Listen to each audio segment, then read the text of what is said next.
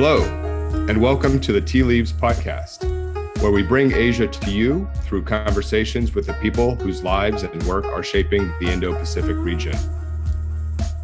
And what I sense is that China and the United States at this stage are on something of a collision course. And the principal grounds for it being on a collision course is, of course, the future status of Taiwan. But there are other possibilities as well, which could trigger what I describe as a series of incidents, escalation, crisis, conflict, and war. But knowledge of the strategic red lines of each side does help, in my judgment, to stabilize behaviors as opposed to the push and shove we have in the unguided terrain of the present. The second element of managed strategic competition is if you can deal with lethal forms of potential competition in the manner I've just described, then in the rest of the relationship, you can have all forms of non lethal competition and the rest of security policy through enhancing each other's each side's military and deterrent capabilities and eventual warfighting capabilities. You can um, continue the contest for foreign policy influence around the world economic influence around trade around the world, trade, investment, technology, capital markets, currency markets, you name it, and ideology. And then finally, to complete the picture, the third element of managed strategic competition is to still carve out sufficient space, politically and diplomatically, to embrace the possibility of collaboration still in areas where you need to. I'm Rexon Ryu, managing partner at the Asia Group. Today, I'm pleased to be joined by the Honorable Kevin Rudd, who served as Australia's 26th Prime Minister from 2007 to 2010, and again in 2013, and as well as its Foreign Minister from 2010 to 2012. Today, Kevin is Global President and CEO of the Asia Society in New York and president of the Asia Society Policy Institute. Kevin is the author of a book just published titled The Avoidable War The Dangers of a Catastrophic Conflict Between the United States and Xi Jinping's China, which is available now everywhere where books are sold. Kevin, thank you very much for joining us today. It's a pleasure and an honor to have you with us on Tea Leaves. Thanks, Rexon, for having me, and I look forward to us discerning the tea leaves together let's dive right into it and see how successful we can be. Kevin, I would say that the title of your book sets out the premise pretty clearly that you tackle, which is the risk of conflict between the United States and China. And if I want to highlight as we start here a couple points you make up front, which I find very useful in framing the discussion, just to read a couple excerpts, short excerpts. You say early on that there is a recurring theme of mutual non comprehension and deep suspicion, often followed by periods of exaggerated hopes and expectations that then collapse in the face of fundamentally different political and strategic imperatives.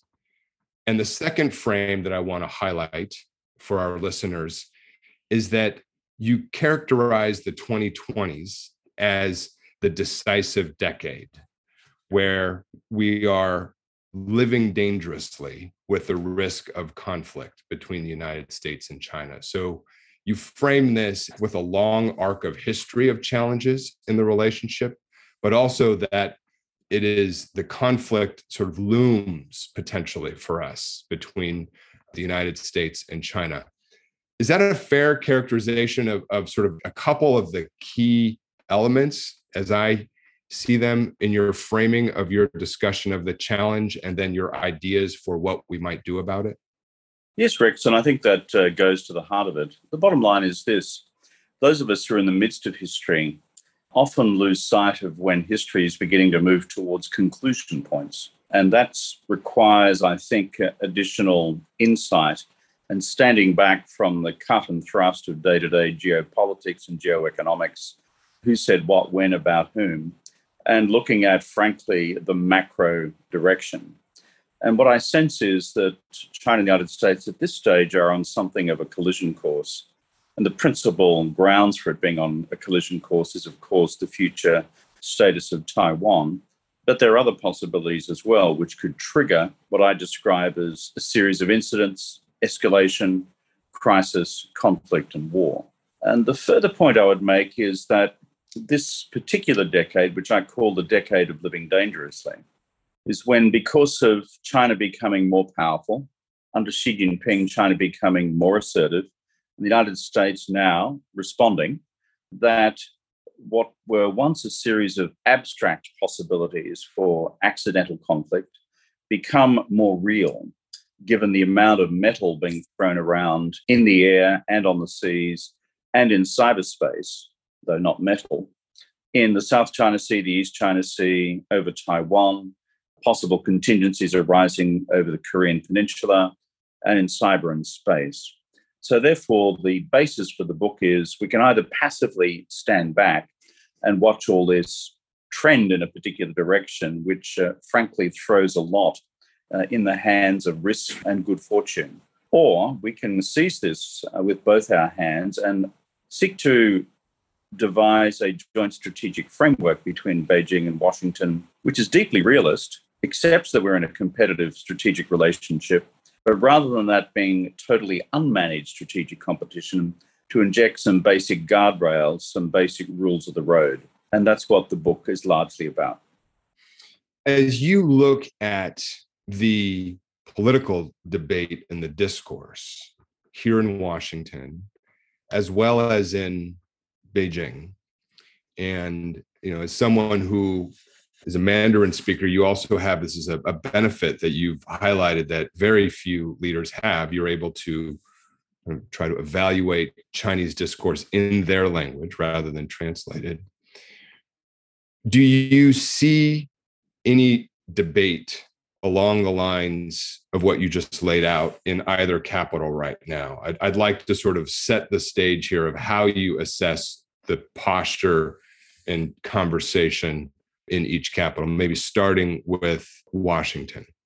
Well, as I'm not an American, I'm bound to screw up in describing what's actually happening in the United States. I've lived among you for the last uh, five of the last seven years in society in New York. I'm in Washington on a regular basis. I know lots of folks both in the current administration and the previous administration.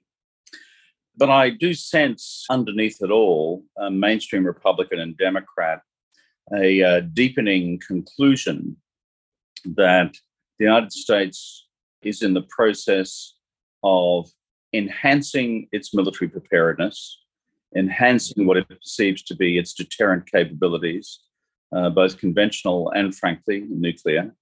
And beyond that, also engaged in a much more vigorous response in foreign policy, its own national economic policy. For example, trade sanctions over Hong Kong, tariffs in the US China trade war, technology bans over Huawei, as well as a much more robust ideological pushback against China. And furthermore, if you go up to Capitol Hill, uh, what you see is a unity ticket uh, and a degree of what I would describe as nationalist resolve in the United States to push back and to see China as an increasingly existential threat to America's continuation as the preponderant global power. On the Chinese side, the Chinese Communist Party is a Marxist Leninist party, and its Marxism Leninism has always has produced a view of history which sees the forces of history as pushing its party, and once it took control of the country, China, its country forward. And under Xi Jinping, as a Marxist Leninist himself, he sees China as engaged in an inexorable, irreversible rise. And as a consequence of that, he is engaged in a series of forward leaning postures, which actually bring us closer to confrontation rather than further away from confrontation. Add to that admixture, the power of Chinese nationalism reflected through the propaganda apparatus of the Chinese Communist Party, uh, with young people across the mass media, across social media, and the uh, demonization of the United States. We are therefore landed in a very difficult set of strategic circumstances once you put these two sets of emerging strategic and political perceptions together on the Washington side, I would absolutely agree with you on your characterization of the dialogue right now. And it is, as you will have seen, one that sort of unfolded in particular, from my perspective, over the last two to three years in the debate, both among sort of Republican and Democratic strategists around the question of, of whether a balance of cooperation and competition has failed. And it has produced, I think, the kind of emerging consensus that you describe. I want to pick up, Kevin, on your comments at the end regarding the Beijing side of the equation. And you spend some time in the book highlighting not just the sort of objective consequences of a status quo power and a rising power, but the role that Xi Jinping has played as he has consolidated his rule over the last number of years. And you describe that, you know, a little bit into your book as having done, you know, kind of interestingly, I think three things. You touch on one, right, which is a reinvigoration of the Marxist Leninist foundations of China. And you also characterize President Xi as having turbocharged Chinese nationalism and sharpening China's national ambitions. And you unpack these around 10 concentric circles of interests. Can you just get us a little deeper into kind of a bit of this perspective and analysis of Xi's worldview? Because I think it really I think gets at a key aspect of the challenge of any strategy of strategic engagement to create a framework here. Yeah, I think, uh, Rexon, it's really important for our American friends to understand how China views the world and how Xi Jinping views the world and the United States. If you go back to um, Kennan's famous work in the X article and longer telegram, dated it. These are analyses by Kennan in the uh, mid 40s about uh, the unfolding Cold War between the United States and the Soviet Union were grounded in a deep analysis of the Soviet Union and the CPSU, the Communist Party of the Soviet Union, and Russia more broadly. I think that's really important uh, in the United States the simple reason that there's always a danger of what we call strategic mirror imaging, that China will behave in the following pattern because that's what we would do in similar circumstances. So it's important to as it were, put on a different hat and look at the world through a different uh, lens. In summary, what's Xi Jinping's worldview? I try to put it into three core points, which is firstly, to preserve the future of the Chinese Communist Party, he has moved the center of gravity of Chinese politics domestically a long way to the left. A reassertion of the power of the party over people's lives, and a reassertion of uh, his power over the party in a trajectory which takes us back in the direction of Mao rather than forward into a direction which uh, has more diffuse or collective leadership arrangements and with greater, as it were, political space for people to have dissonant while not dissenting views.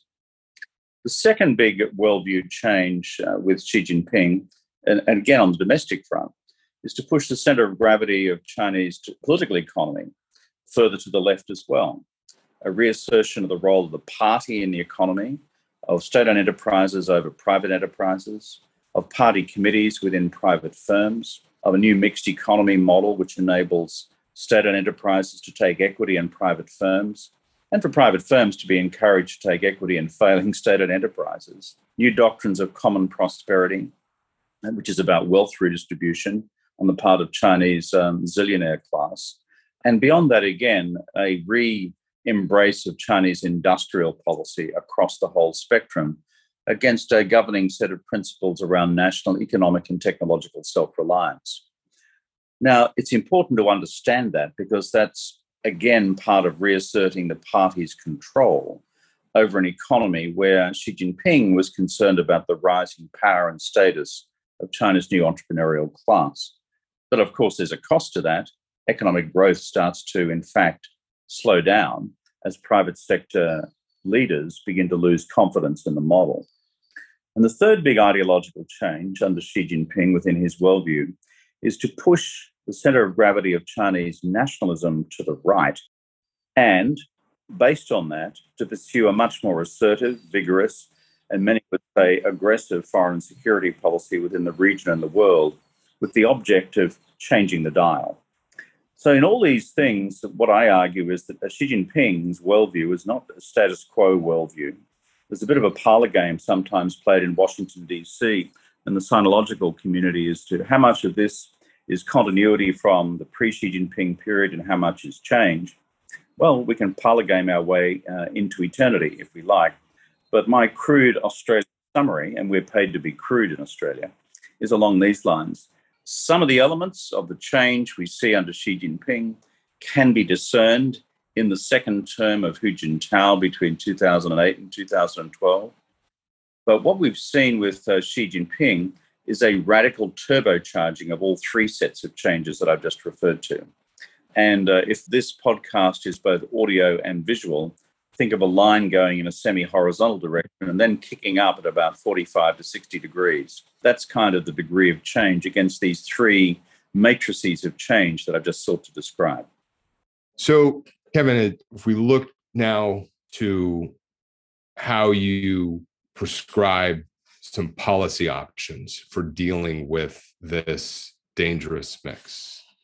You encourage your readers to consider this notion of engagement between the two leaders, the two governments, to produce what you describe and characterize as a framework for managed strategic competition across sort of all aspects of how the United States and China interact to include the most uh, sensitive, the most volatile aspects where we could see the, the conflict erupt as, in your view, the, the, the way to avoid the worst case scenarios and manage the rise of China with presumably the United States being able to continue to hold on to what it considers its core interests and core values. I guess first question I have as you look at the situation today, and I want to get to what today means, sort of post Russia invasion of Ukraine. But is there enough overlap as you look at the worldview you just described of the Chinese leader, you know, an autocrat, and the sort of hardening of the political view here, coupled with the prospect of political domestic uncertainty on the US side as we look to what may happen what you know what might unfold in our next presidential cycle how hard is it to achieve the kind of framework that you envision and is that possible without weathering a crisis to sort of shock everybody into the risks? Yeah, uh, these are excellent questions. The bottom line is um, I'm kind of old fashioned. I rather prefer peace to war. So I know it's an old fashioned view, uh, but um, that's kind of what I uh, am animated by. But secondly, I do so from a totally realist perspective. I don't believe we can solve this dilemma between Beijing and Washington by a bit of kumbaya in the corner, a bit of hand holding, a bit of seminars, uh, a few seminars between the leaderships and, and with one side saying, oh, now I understand what you're really on about. It's all fine and dandy, and um, let's go down and uh, have a glass of red wine. It's not like that. But I do operate from the premise that neither leader, and certainly Xi Jinping, doesn't want to accidentally blow each other's brains out. And that's a pretty realist interest on the part of both the Chinese and the American state, and those of, your, of America's allies, of which there are 46 treaty allies in the world. Furthermore, if you go back into history and the US Soviet relationship, it took the near death experience of 62 in Cuba and the missile crisis to uh, result in a series of principles to be developed between the Americans and the Soviets, which managed strategic competition between the two sides.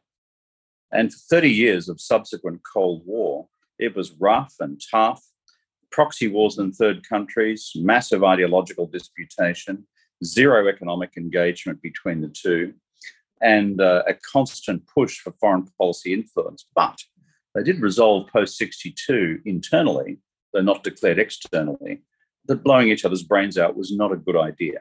This was bad for business in both countries. So, therefore, do we need to have a Cuban Missile Crisis type event in China US relations?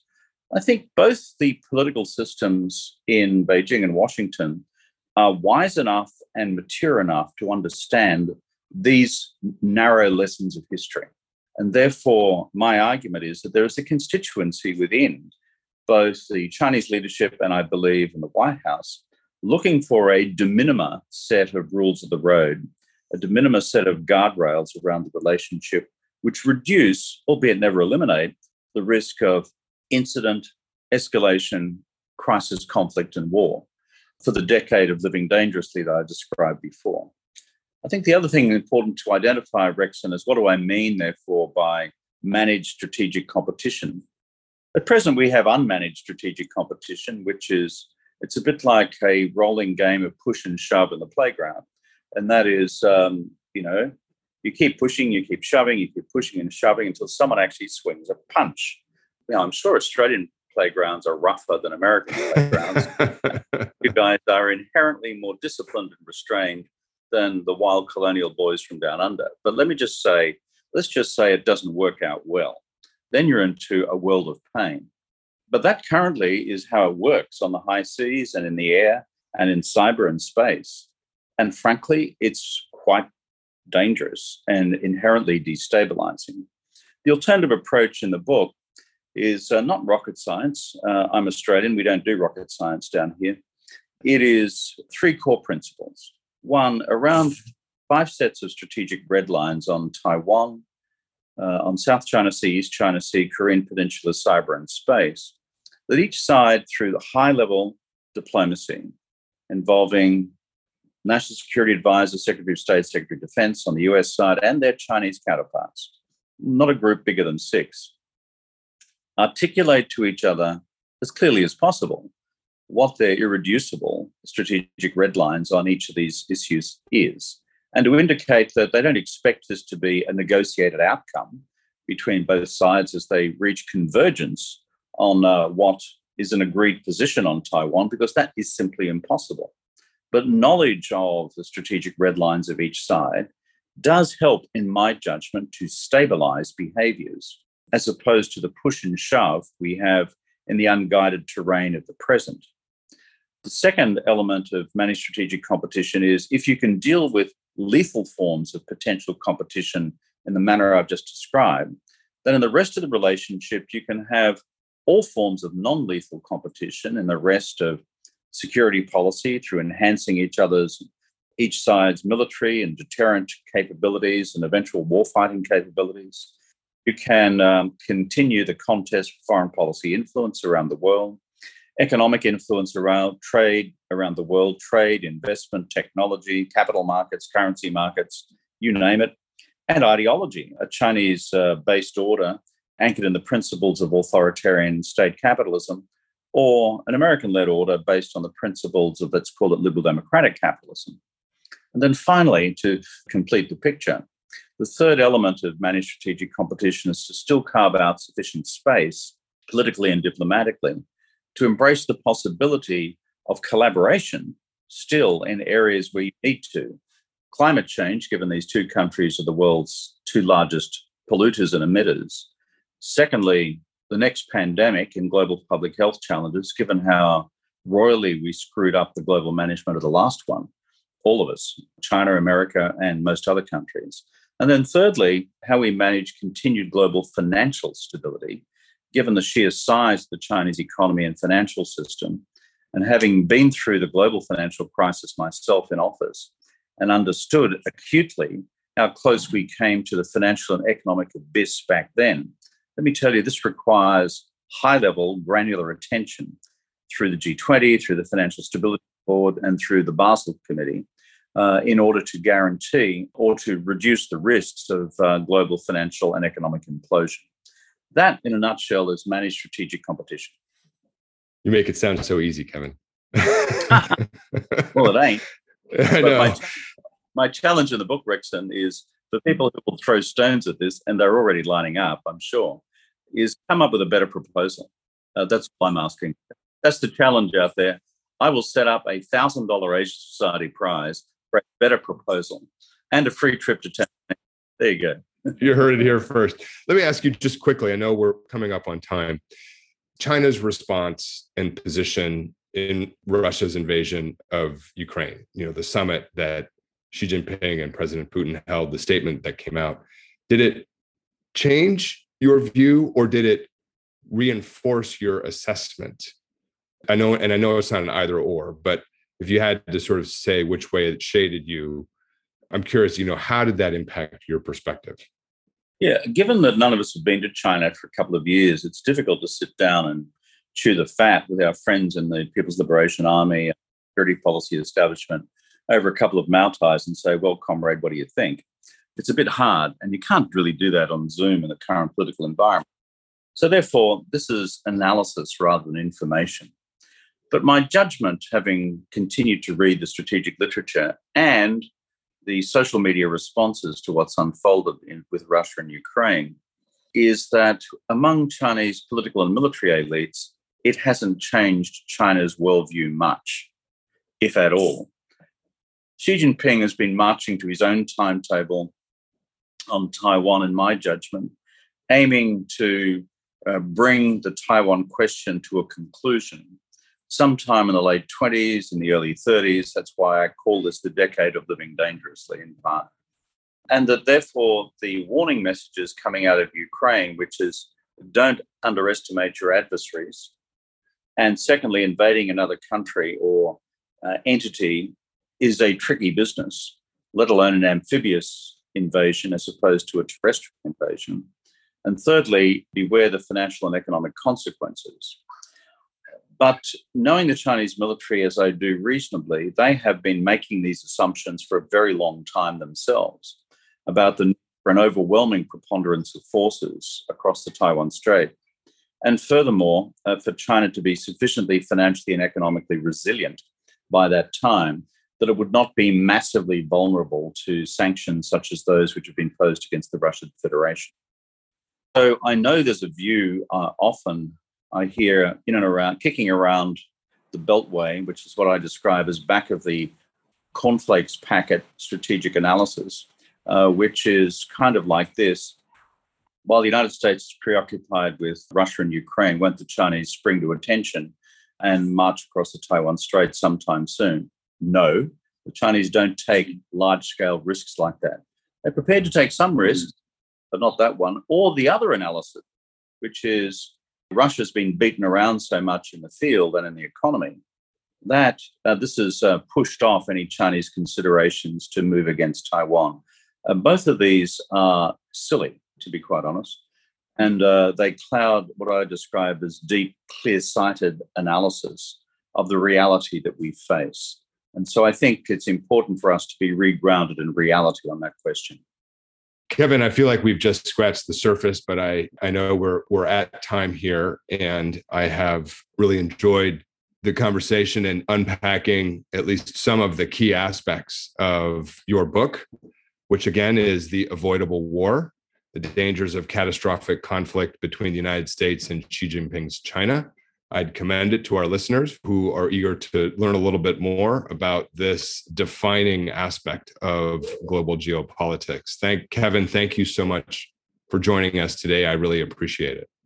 Thank you, Rexon, for having me on your podcast. I really appreciate it.